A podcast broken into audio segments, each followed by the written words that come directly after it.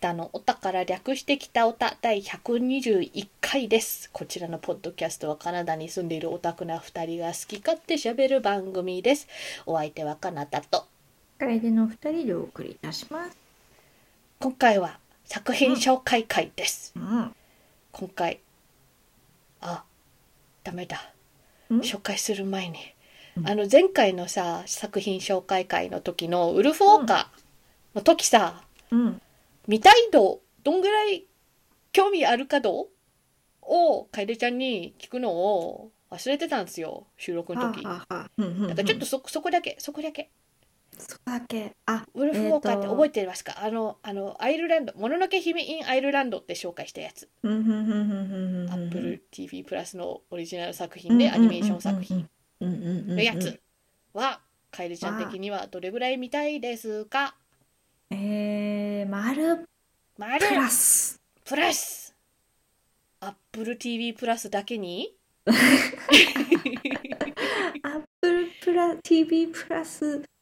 だからこそ二重丸に届かなかったっていうですよね。わかる。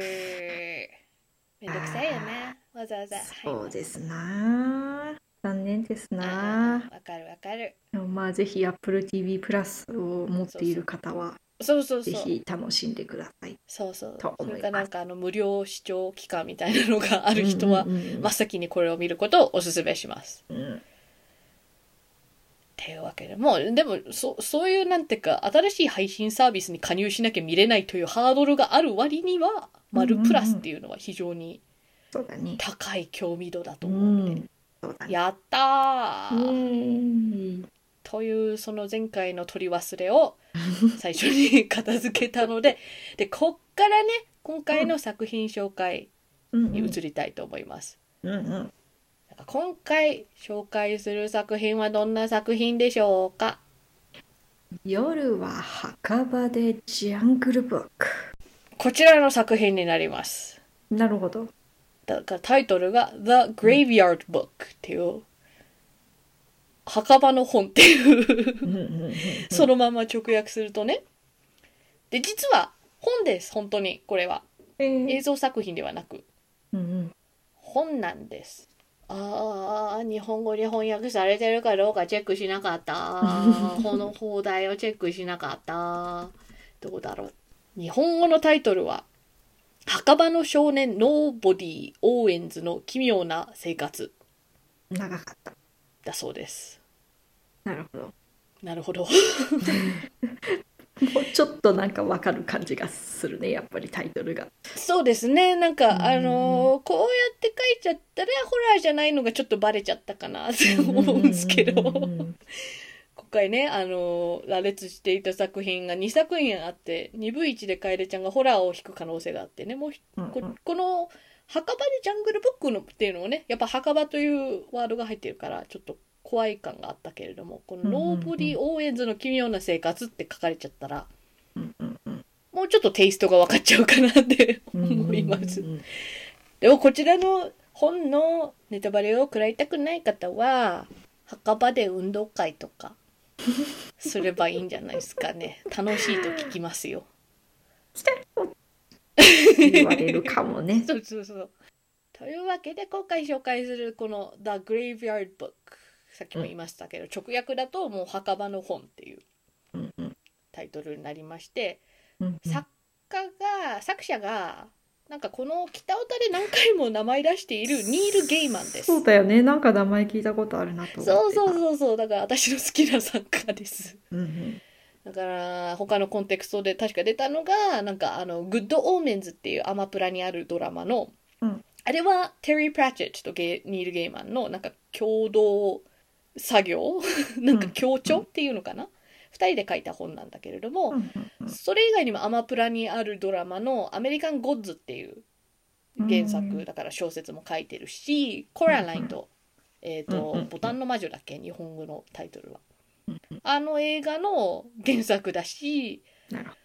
スターダストっていうこっちも実写映画化されている映画があって、それの原作とか、来年だったかな確かネットフリーでドラマ化されるサンドマンっていう長編グラフィックノベルの原作の方ですね。だから結構映像化されてる作品が多いと思う。その人のグレイブヤードブックっていうのをこの間読んだので紹介したいと思います。これは私の知ってる限りはちょっと映像化はされてないんですけれども、新ジャンルですね。本紹介してないっけ？ない気がするよ。してないな。本当だ。漫画っていうのはしたけれども、そうだね、活字の本はしてないわ。やった、新ジャンル。本当だ。でこれ説明文に「夜は墓場でジャングルブック」って書いたんですけれども、ジャングルブックはご存知ですよね。なんだ、ライオンって言いそうになったけど、狼で育てられた少年。そうガーってやつですよね。ジャングルで暮らす。ヒョウとクマになんかいろいろ教わりの、なんか猿と踊りの、虎に狙われりの、ヘビにやばいことになりのみたいな、あのジャングルブック、まあ多分ディズニーっていうイメージ強いよね。なんかやっぱジャングルブックっていうとアニメがあるし、なんかその後ちょっといまいちだった実写反実写みたいなやつもあったし、だけど元がね、本があるんですよ、このジャングルブックと。ラディアード・キプリングっていうものかな、なんかエゲレスの人の1894年に発売された、結構ね、そう古い本なんですよ。だからディズニー映画化とかもされてるから、なんかこう愛され古典みたいな立ち位置にいるんですけど、でもやっぱり1894年に書かれてる本だから、でね、皆さんストーリーある程度ご存知だとは思うんですけれど、こうどこのジャングルだっけあれジャングルブックっていうからにジャングルだけれども、どこだろうな。なんかウィキペディアによるとあれ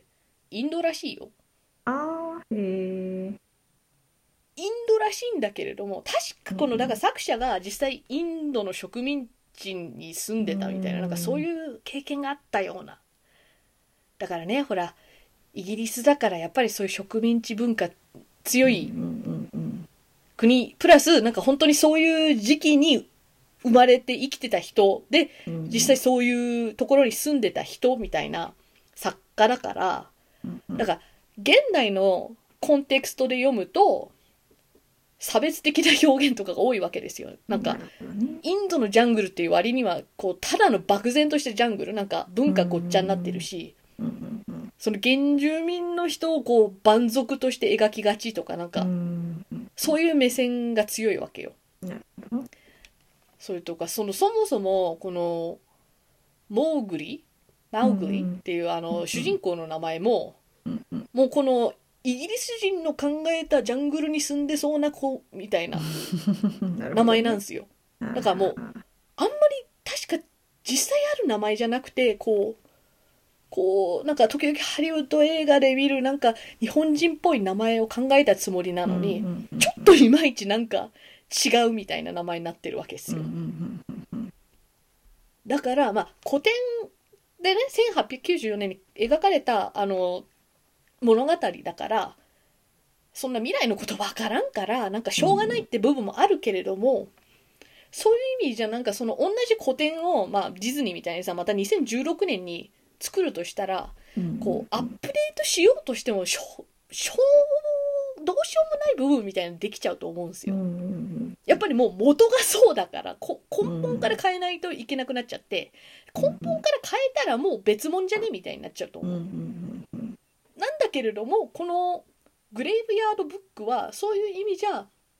そのジャングルブックという古典をリスペクトしつつ、現代的には大丈夫ななんか物語みたいなに仕立て上げた一本だと思うの。だからこのタイトルがね、ジャングルブック、The Jungle Book と The Graveyard Book ってすごい似てるじゃないですか。まあどっちもシンプルな場所がね舞台だから、その舞台をそのまま入れただけでブックってくっつけただけって、だから多分このタイトルわざとで本人作者もう完全にねバラしてんだけれども、ジャングルブックオマージュっていうか、ジャングルブックの物語とかはなぞるんだけれども、舞台を墓場にしたんですよ。だからね、なんかこの日本語の墓場の少年ノーボディオーエンズの奇妙な生活って見たら、ちょっと日本語のタイトルジャングルブックって、ジャングルブックじゃないの？別になってる？わかんない。いやジャングルブックはジャングルブックだと思う。だからなんかこの墓場の少年ってやっちゃったことによってそのオマージュが薄れちゃってると思う。残念ながら。確かに墓場の少年の話でその子の名前がわかんない、カナダ英語的に言うとノーバディってさバなんだよね、私の感覚的に。わかる。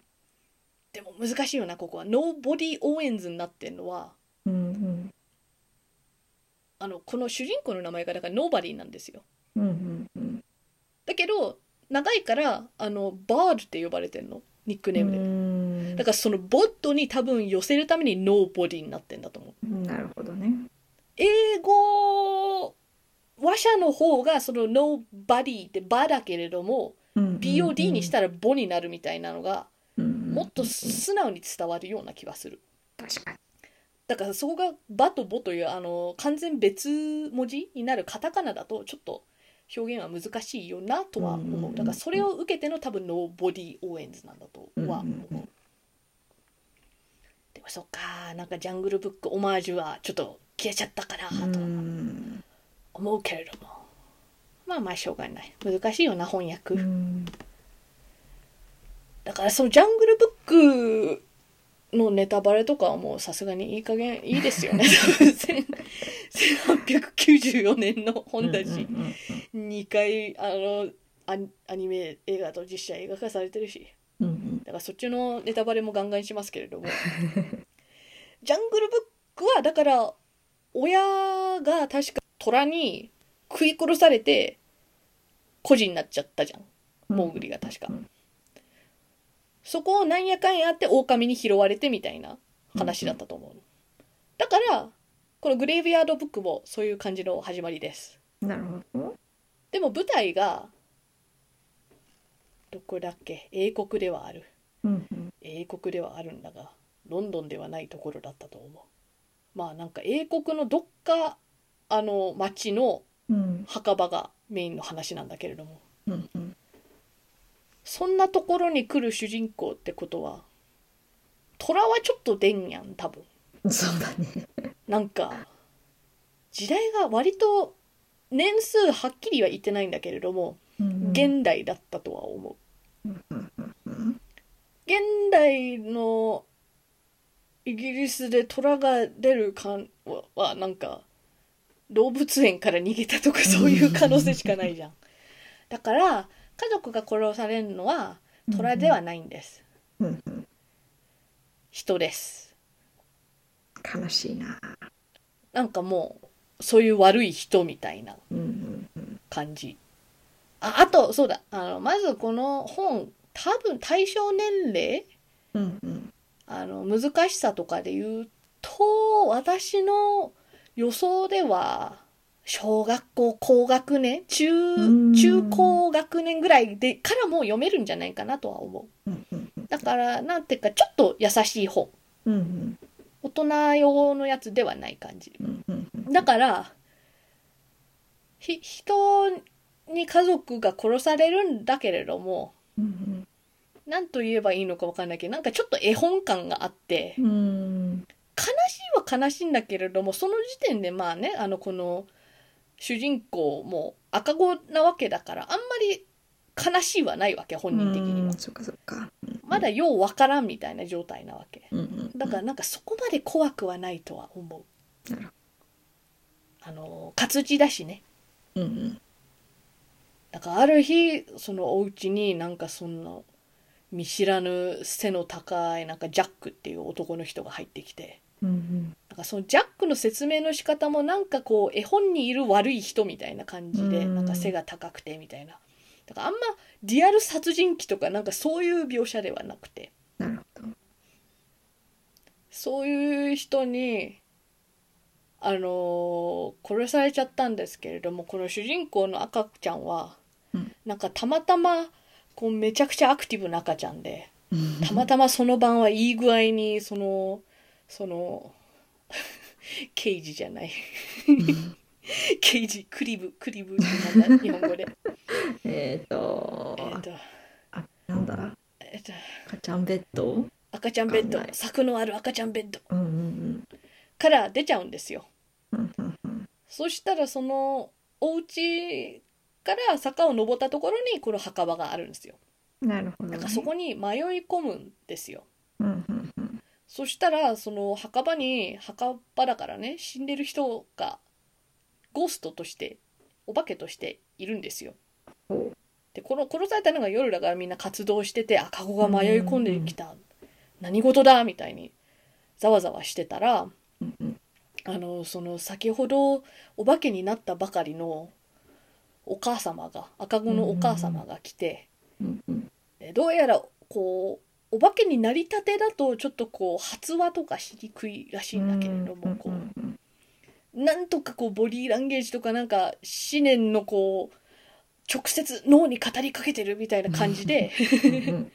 こう一家惨殺されて、これは自分の息子なんです、助けてやってくださいみたいな教えてもろたから、この最初はやっぱり墓場に住んでる住人としては聖者はここに住むべきではないみたいな、なんか面倒くさい会議があるらしくて、偉い人会議が。それでもなんかその一人がね、いやなんかこんな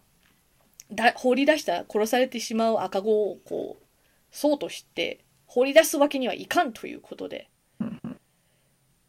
受け入れるんですよ。なるほど。そして墓場の住人はね、墓場内だとこう、うん、それなんだろう、隠れ身の術みたいな、うん、なんかいろんな魔法みたいなのがちょっと使えるわけですよ、うん、だからそのジャックっていう殺人者は来たんだけれども、なんかうまい具合にその死者の魔法によって隠されてたから、赤子は見つからずに済んで、うん、なんかその一家全員殺すのがミッションだったんだけれども生き延びた男の子なんです。なるほど。何をしたんだその家族そういう謎がね、そもそもあるわけですよね、うんうんうん、この一番最初の場面のおかげで、うんうんうん、だから虎だとねそこはちょっと違うよね。やっぱ虎はそこに家族がいたからみたいな理由で殺しそうだけど、うんうん、なんかジャックって人を入れることによってなんかそのやっぱりねクライマックスとかにそのジャックがまた関わってくるわけですよ、うんうんうん、なんかその回収の仕方がやっぱこう一冊で終わる本なんだけれども、うん、なんか楽しく読めた、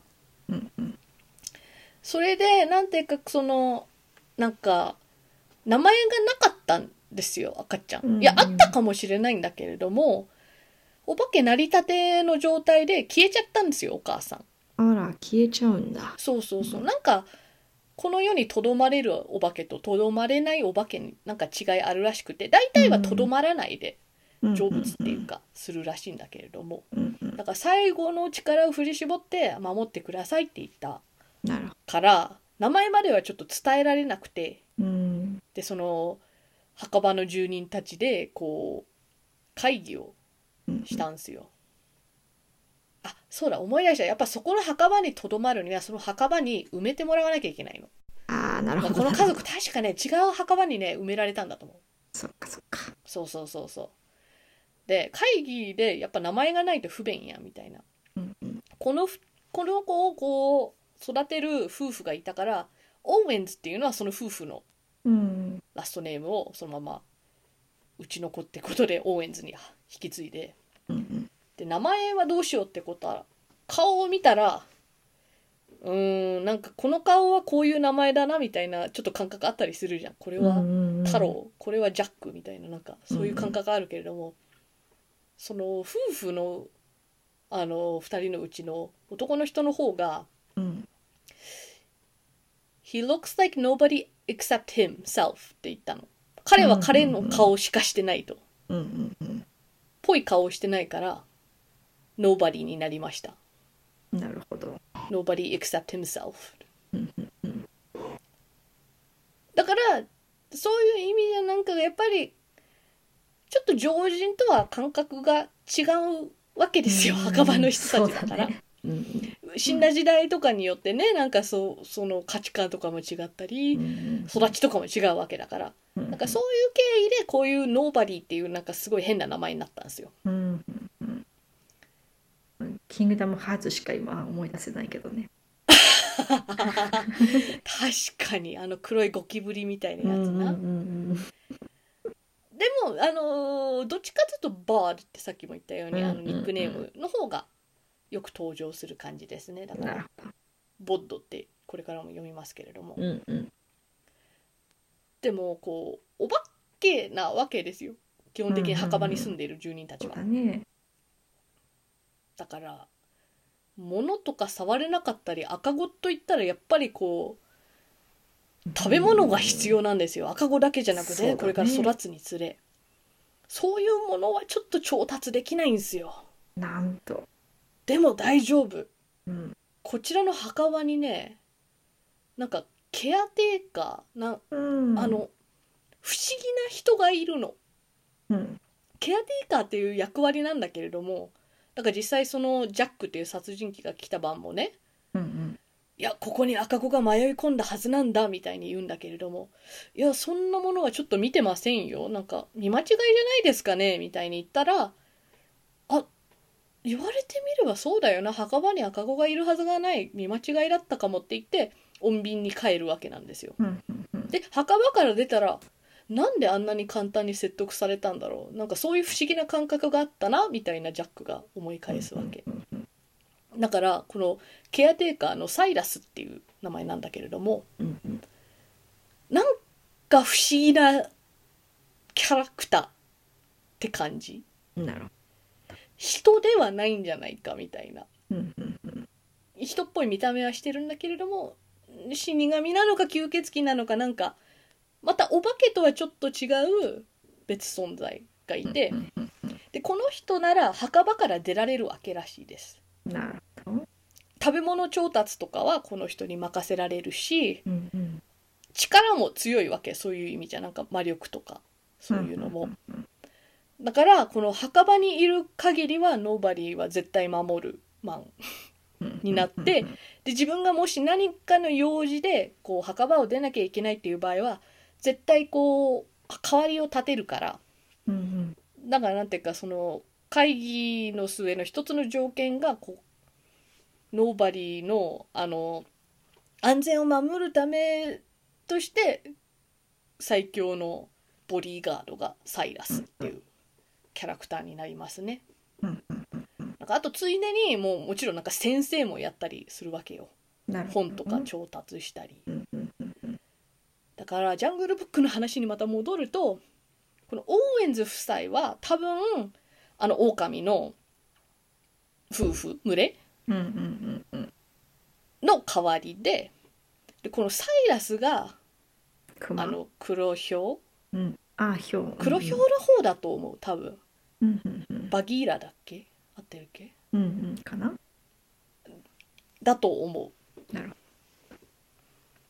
ていうキャラを置き換えたらこのサイラスになるんじゃないかなと思います。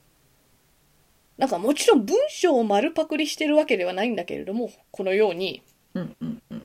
き換えていろんな冒険に出るわけですよ、この後。だからこの後は一気にね、なん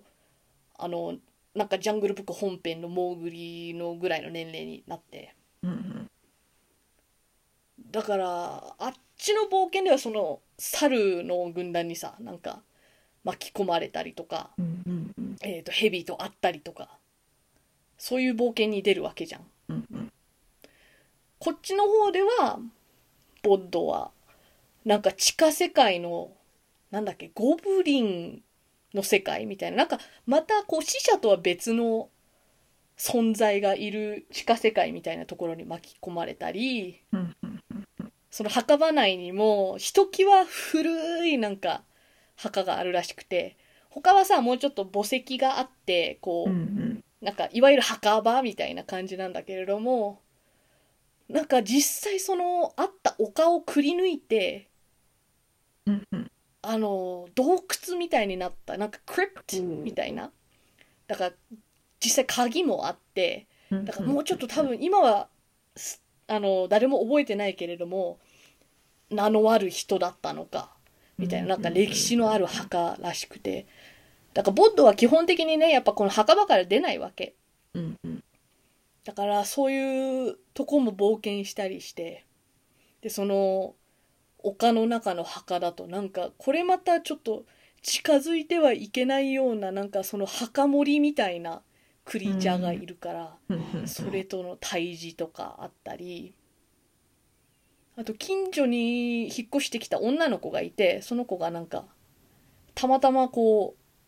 うボッドっていう子供が墓場におるみたいななって、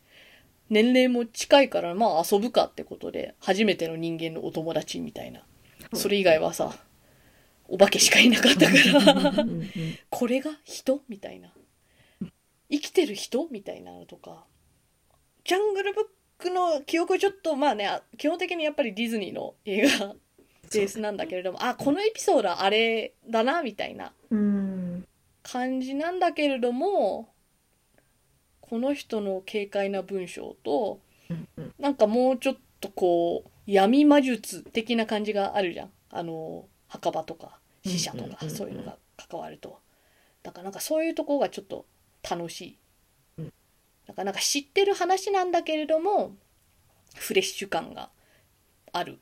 なんか好きなエピソードとかはねこうサイラスがちょっと一時期ね長時間いないから、うんうん、先生を立てるの、うんうん、俺がいない間になんか授業してくれるって、でこのボッドは結構そのサイラスに懐いてんのよ、なんかすごいいい先生らしいみたいな、うんうん、なんか寂しいなってなった時にその代わりに来た先生がおばさんの先生で結構厳しいんだよね、なんかご飯は残さないとか、なんかサイラスはそうじゃなかったのにみたいな、うん、すねとこのおばさん先生があんまり気に食わんみたいな、なんか反発があるんだけれども、うん、その反発の末のなんか和解っていうか、この人もそんな悪い人じゃないかもみたいなお話とか、その先生も実は人間じゃないんですよねなるほど。なんだったっけ、なんかヘルハウンド的な、なんか獣になれって獣になった状態だとめちゃ強だっただからなんていうか厳しいは厳しいんだけれども優しさもあって、うんうんうん、なんかその厳しさにも理由があってむやみに厳しいだけじゃないんだなみたいな理由が分かったら、ちょっともうちょっと素直に言うこと聞いたらあっちもこう緩めてくれるみたいな、なんか和解があって、あのキャラはやっぱかっこいいわみたいなそう先生が、それとかもう一人好きなキャラがね、このお墓のどこかに埋められている魔女狩りにあった女の人、だからリザっていう女の人なんだけれども、こう墓がないからの弊害があって、なんかちゃんと寝れない的な、なんかだから墓石が欲しいみたいな、なんか自分の墓としてマークしてほしいみたいな、だから他の住人からはねちょっとあの魔女はみたいな嫌われてはいるんだけど、そんな悪い人じゃなくてなんだかんだボッドを助けてくれたりするし、でも魔女狩りだからさ別に魔女じゃないんだよ、言っちゃそう、うん、でも魔女なんだよなんだっけ、死者になったからこそとかもあるかもしれないけれども、まあ魔女狩りで狩られた人だからこそ持ってるなんか薬草に詳しかったとか、なんかそういう知識、ただ単に知識がある人だからみたいな部分もあるじゃん、なんかそういうところでも知恵を貸してくれたりして、なかなかそういう奇妙な友人関係とか、それで最後はジャングルブックでもそうだけど、こうずっと墓場では住んでられないんですよ。そうか、まあ沖くなるしね。そう、外の生活だよね。そう、本人気にしてないって言ってもさ、やっぱり一人なんよ。なんかサイラスもいるけれども、サイラスもやっぱり人じゃないし、なんかその時の流れが違うらしくて、やっぱめっちゃ長寿らしくて、だからなんかやっぱり住人たちとしてもこう基本的にまあいくつって決めてはいないけれども、いずれこう手放すようなつもりで育ててたっぽくはあって、ただ問題はそのボットを殺そうとしている殺人鬼がまだいるんですよ。そうかそうか。あの晩失敗したからなんかそのまあ失敗したけど赤子らがいいやってならないで、執着がもう余計こじれるんすよ。だからちょっとこう人の世に戻したいんだけれども、あれを解決せんと安心してやっぱり返せないわけじゃん。そうだね。だからやっぱ最後はそこなんですよ。それがクライマックスですね。だからその途中はね、なんか一冊の本なんだけれども、ちょっとこう、なんだろう、連載漫画感があって、なんかワンチャプターでその1エピソードみたいな、今回は地下世界こう探検編みたいな、今回は丘の墓場探検編みたいな、ちょっと新しいキャラが出てのなんか違う話みたいな感じで、まあ、もちろん再登場するキャラとかもいるからつながってはいるんだけれども、なんていうか一つの大きな話感があんまりないんだよね途中は。だけど最後になったらその前出てたけれども途中でちょっと引っ越していなくなっちゃったあの唯一の人間の女の子の友達が帰ってきたりとか、先生なのにもしかしたらこう戦闘能力最強クラスのあのキャラがまた帰ってきたりとか、だからなんかそういう熱い展開になって、それでね、その一番最初でこう家族が惨殺された憎き相手が、仲間を引き連れて来ちゃうかもみたいな最終決戦みたいな展開になるんですよ。なるほどね。だからそこがまたやっぱりジャングルブックの話に戻ると、あの一家惨殺した虎退治的なあそこのクライマックスをこの墓場版でやって、でその後はなんとなく15歳に確かなってきたら、こうまあね、その殺人鬼もいなくなったことになるだし、もう墓場の加護がいらんやろみたいな感じで、なんかちょっと自然とこう墓場の住人とかが見えなくなり始めんのよ。なんかお化けだからね、要するにいるんだけれども普通の人には見えてないものがこのボットには見えてたわけ、墓場の加護があったから。でもそれがだんだん必要となくなってきた。だからなんか他の作品にもありがちなこう大人になったから見えなくなっちゃうみたいな、妖精だったりトトロだったりみたいな、なんかそういう感じで、なんかもう見えなくなっちゃったら、まあ、忘れるわけじゃないんだけど、やっぱり墓場にとどまる意味があんまなくなっちゃうみたいなさ、なって自然とこうじゃあちょっとこうずっとこうこの墓場で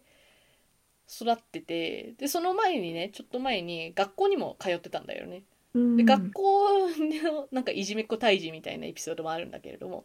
だからいじめっ子とかは嫌いだけれども世界を見るのは割と好きだなって、なんか15歳の男の子なりに考えて自分のやりたいことみたいなのを見つけて、こうとりあえず世界を見ようっていうことで。墓場をこう次の新しい冒険に出るために去るみたいな終わり方ですね。だからそれが多分ジャングルブックのその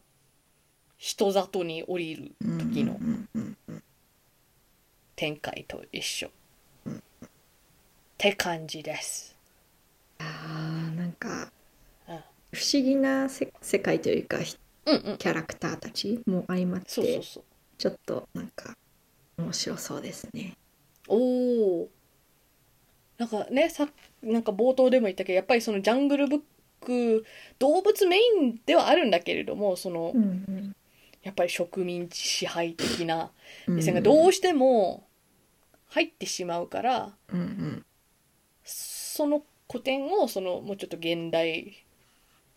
イギリスにしたことによって結構解消されたんじゃないかなと思った。だからなんか時々思うんだよね。なんかさ、やっぱり昔の作品を今の技術でまた映像化みたいなのとかさ、やっぱ人気キャラだからまた映画作りますみたいなの言っても、あまりにも古すぎるたりすると、なんか当時は OK だった価値観とかそのまんま反映するわけにもいかず、でもだからといってそこ変えちゃったらそのキャラじゃなくないとかその話じゃなくないみたいなやつがあるから、だったらなんかその古典をまたやり直すんじゃなくて、なんだろう、単純に新しいものやった方が良くないとか思ってたわけよ。例えばね、ジェームズ・ボンドとかジェームズ・ボンドってさもう今ダニエル・クレイがこれが最後ですってまた言ってるけれども、でもまあ結構最後っぽいじゃん。でもとはいえジェームズ・ボンドの本も結構古いんだよね。1953年。おー、結構ですね。だから1953年ってさ、もちろんなんかジャングルブックほど古くはないけれども、まあやっぱり結構今とちょっと違う部分もあるじゃないですか。そうですね、だいぶですよね。戦後直後っていう感じだったな。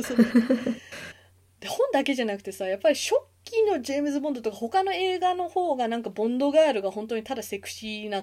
女の人だけで終わるみたいな部分もあったりするじゃん。でもだからといってわかんない、なんかそのジェームズ・ボンドが女の人を口説かなかったらもうジェームズ・ボンドのその特色なくなる気もあるし、でも同時にもういいわ、ジェームズ・ボンド新しい女の人と寝なくてもっていう、なんかまたこれかよって感もちょっとあるんだよね。それとか覚えてんのが確か今の一番新しいのじゃなくて、その1個前のなんかタコみたいなロゴだったやつ、なんだっけ、タコみたいなロゴ、スペクタースペクターだったと思うんだけれども、なんかどれかのね、映画の宣伝的ななんかインタビュー的なやつで、今度いつもさ、やっぱりジェームズ・ボンドが口説く女の人がジェームズ・ボンドのなんだろう、半分ぐらいの年齢みたいなさいわゆるめちゃくちゃ女の人が若い年上男性のカップル、ハリウッド映画にありがちなやつをまた描いてるっていうやつだったんだけれども、スペクターだったと思うんだけれども、もうちょっとジェームズ・ボンドと年齢が近い女の人を口説きますみたいなのをセールスポイントとしてたの。なんか改良点的な意味で、いやでもまあネタバレしますけど、スペクターの結局その女の人ただなんか一回寝て情報を引き出して、その後死んだか殺されたかなんかしたと思うみたいな。スカイステイ。そうだから、まあ、年齢近いからなんかそういうもうちょっとね、同意年齢とかなんかそういうパワハラとかなんかそういう年齢差のなんかそういうやつは解消されたけれども、キャラとしてこの女の人が立ってた方がさ、なんかそういういいキャラだったかみたいなので言ったら、まあ結局いつものボンドガールですよねみたいな、年齢が上とはいえ、だからなんか PR 的にジェームズ・ボンドも進化してますぜっていう割には、まあそうかなみたいな。でもジェームズ・ボンドっていうキャラをやるにしてはもうこれが限界なのかなとかもちょっと思いつつ、だからこのジャングルブックっていうちょっと今の視点から読むと問題ありありの作品を、なんかこういう風にすればなんかまた新しくできるんだなっていうのをこのグレイブヤードブックを読んで面白かった。なんかこういうやり方もあるんだって、うんうん、でもちろんねちゃんとジャングルブックがベースですみたいに言ってるからパクリとかには入らないし、そうだね、展開はオマージュしてるけれどもなんか本当にそのまんまなぞってるだけじゃなくてなんかそれなりに多分違うとか部分もあるし、文章自体はそのまま写してただモーグリーの部分をノーバディとかなんかそうやって変えたってだけじゃなくてこの人のいつもの文章で書いてるから、うんうん、これはそういう意味じゃ本当に、オマージュになるんだと思う、うんうんうん、パクリではなくいろんなもうちょっとね他の作品もピーターパンとかさ、あーできたらやってほしいな、タイガーリリーとかね、そうそうそうそうだよね、わかるわかる。だからね別にこの元のジャングルブックとか燃やせとかそういう話ではないんだけどね、うんうんうん、なんかそういうコンテクストとかなんか昔のやつだからそういう時代に書かれたんだよって知識を持ちつつなんか、うん、読んだりしたら問題ないけれども、それをまた本当全く同じ感じで映像化とかしたらちょっと無責任かなって、うん、再生産ちゃうみたいななっちゃうよねって、うん、あそれであと、うん、何回か前だったか忘れたけれどもなんか珍しく私が難しい本を読んでるみたいな話したの覚えてる、うんうんうんうん、文章が分からんみたいな、うん、そう分からんままで読み進めてうん、うん、でなんとなくなんか1割ぐらい分かったかもしれないみたいなお言ってたやつ、うんうん、その本もなんかこのジャングルブックっていう多分本の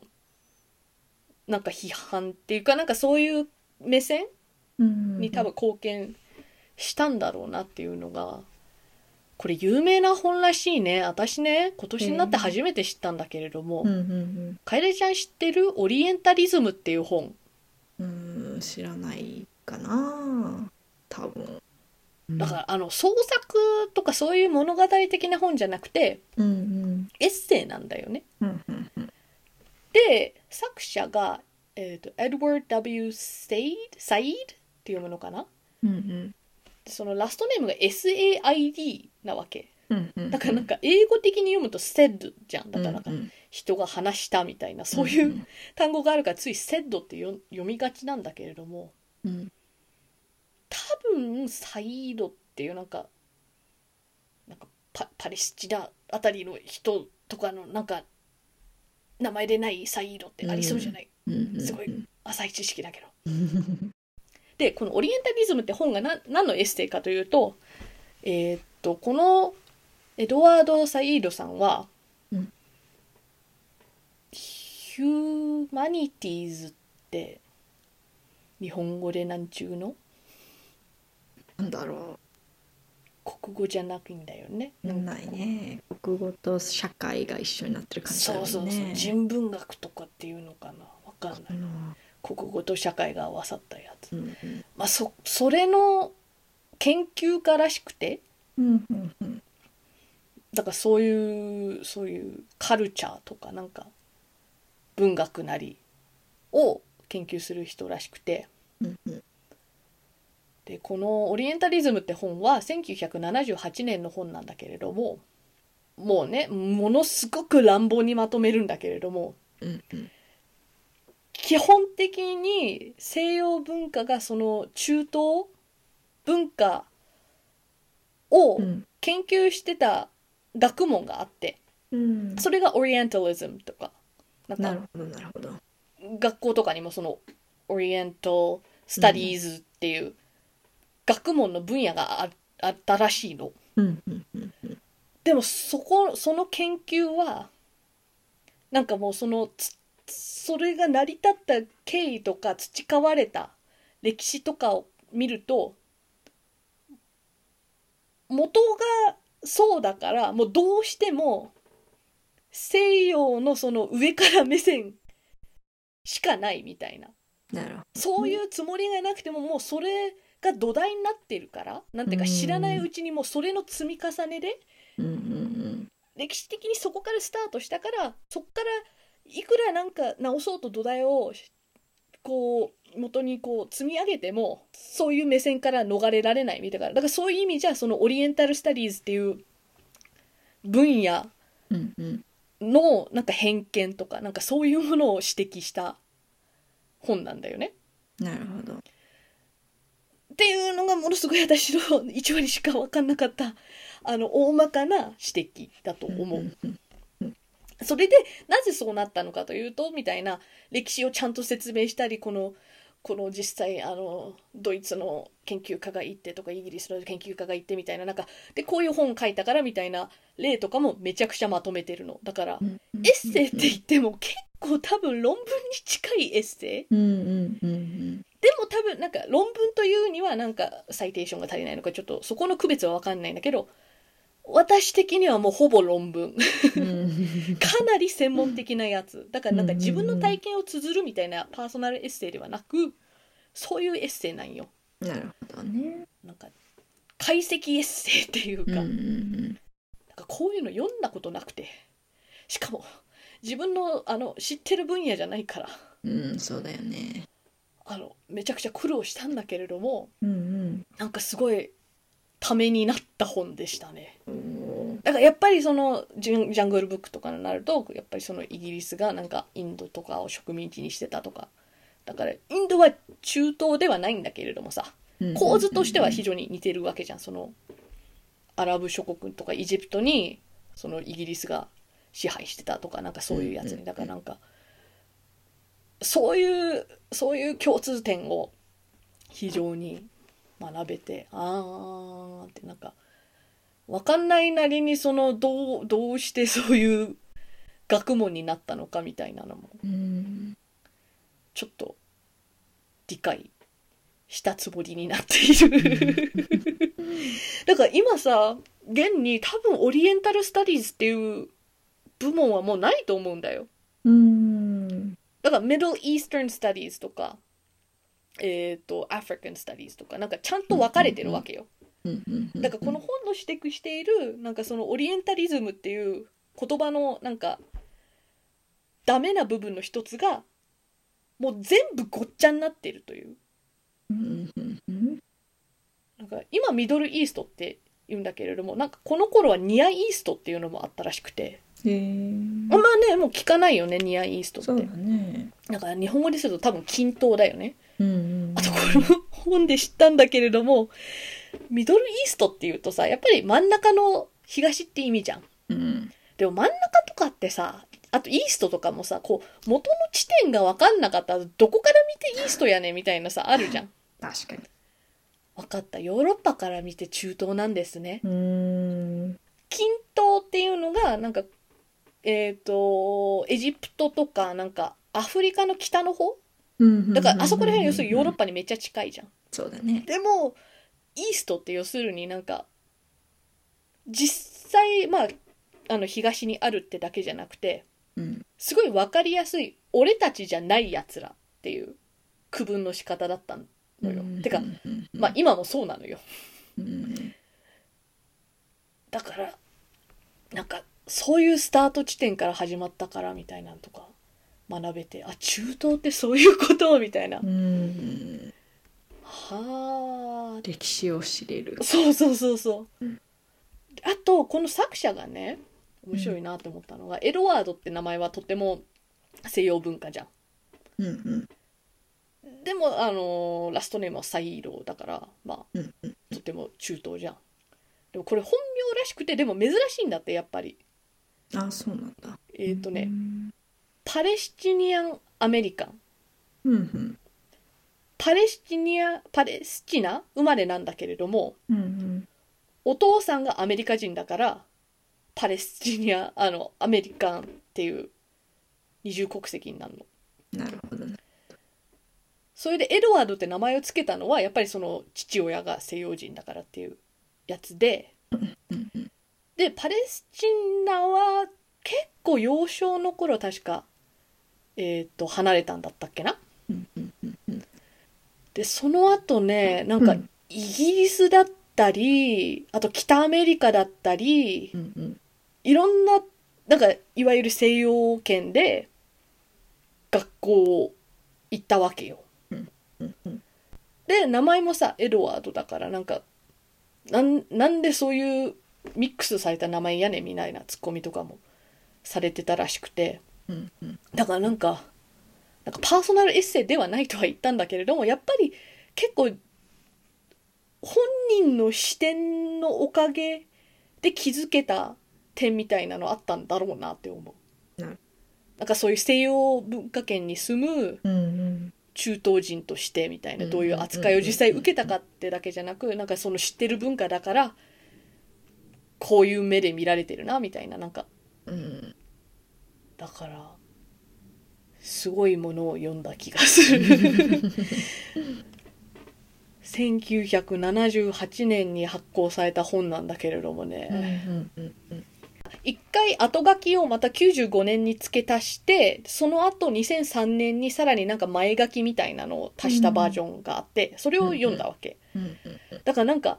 1978年第一発行の後批判をめちゃくちゃ受けたのよこれ、多分そのオリエンタリズムでのさばってた白人教授とかが、いやそんなことはないみたいな、自分の立場が怪しくなるから、うんうんうん、だからそういうやつに対しての、指摘に対してのまたさらに再指摘みたいなのを95年に後書きで足して、うんうん、で2003年の前書きでそのポスト 9/11 ってさやっぱそれなりに変化があった時代じゃん。そうだね。うんうんうんうん。なんか911の後のなんかアメリカとその中東の関係、本自体はどっちかっていうとねヨーロッパと中東の話なんだよね。うんうんうん。なんだけれどもまあちょっと北アメリカのなんかオリエンタリズムの話もするんだけれど、後書きでなんかまた足して。でその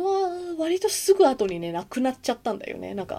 まあ年だからなんだけど、うんうんうんうん、でもなんかその後書きかけてよかったねってちょっと思えるぐらい、やっぱ重要な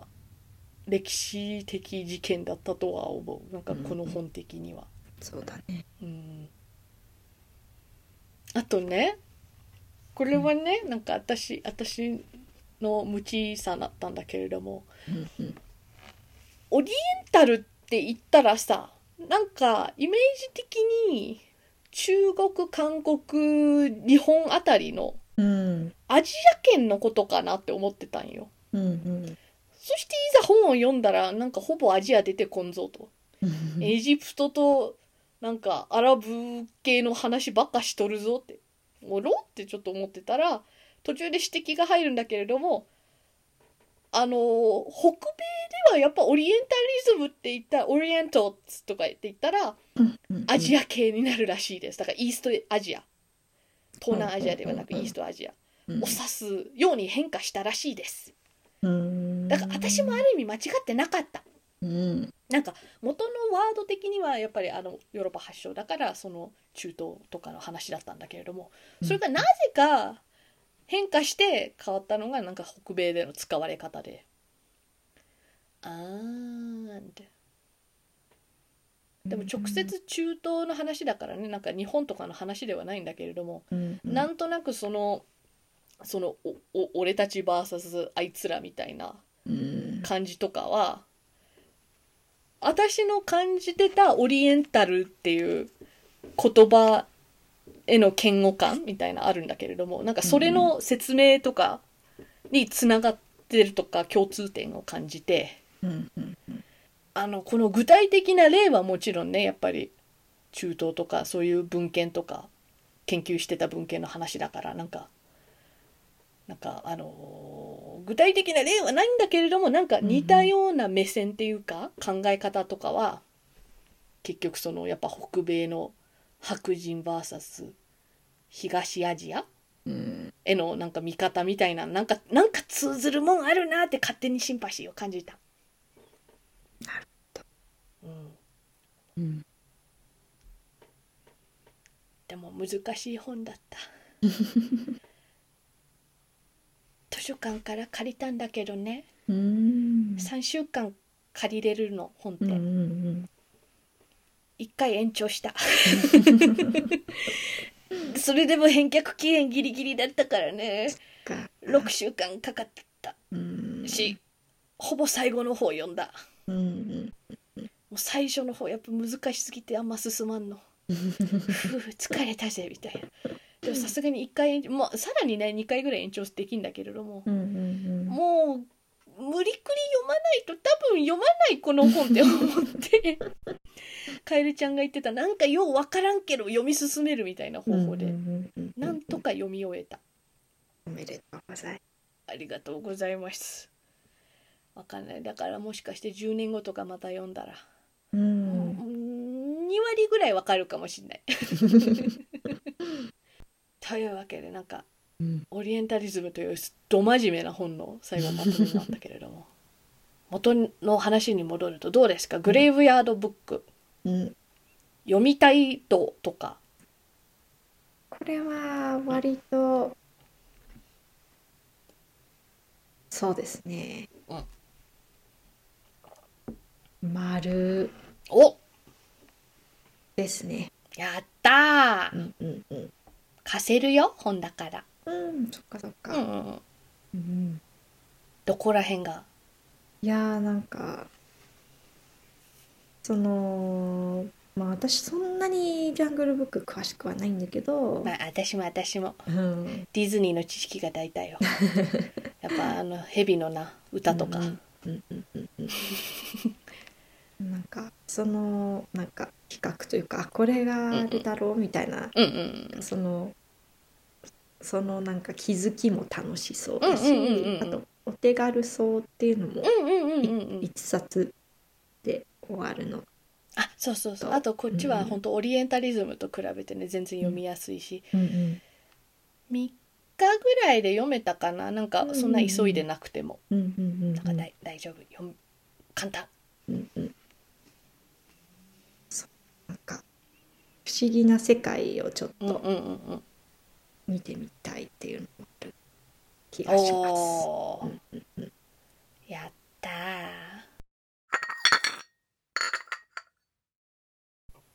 北おたはお便りを募集しています。ツイッターでハッシュタグ北おたでつぶやいてください。ではお相手はカエデとかなたでした。それではまた次回。さようなら。また新たなジンジャーエールを飲んだんですよ。おお、どうでしたか。今回はですね、うん、あの有名なカナダドライのジンジャーエール。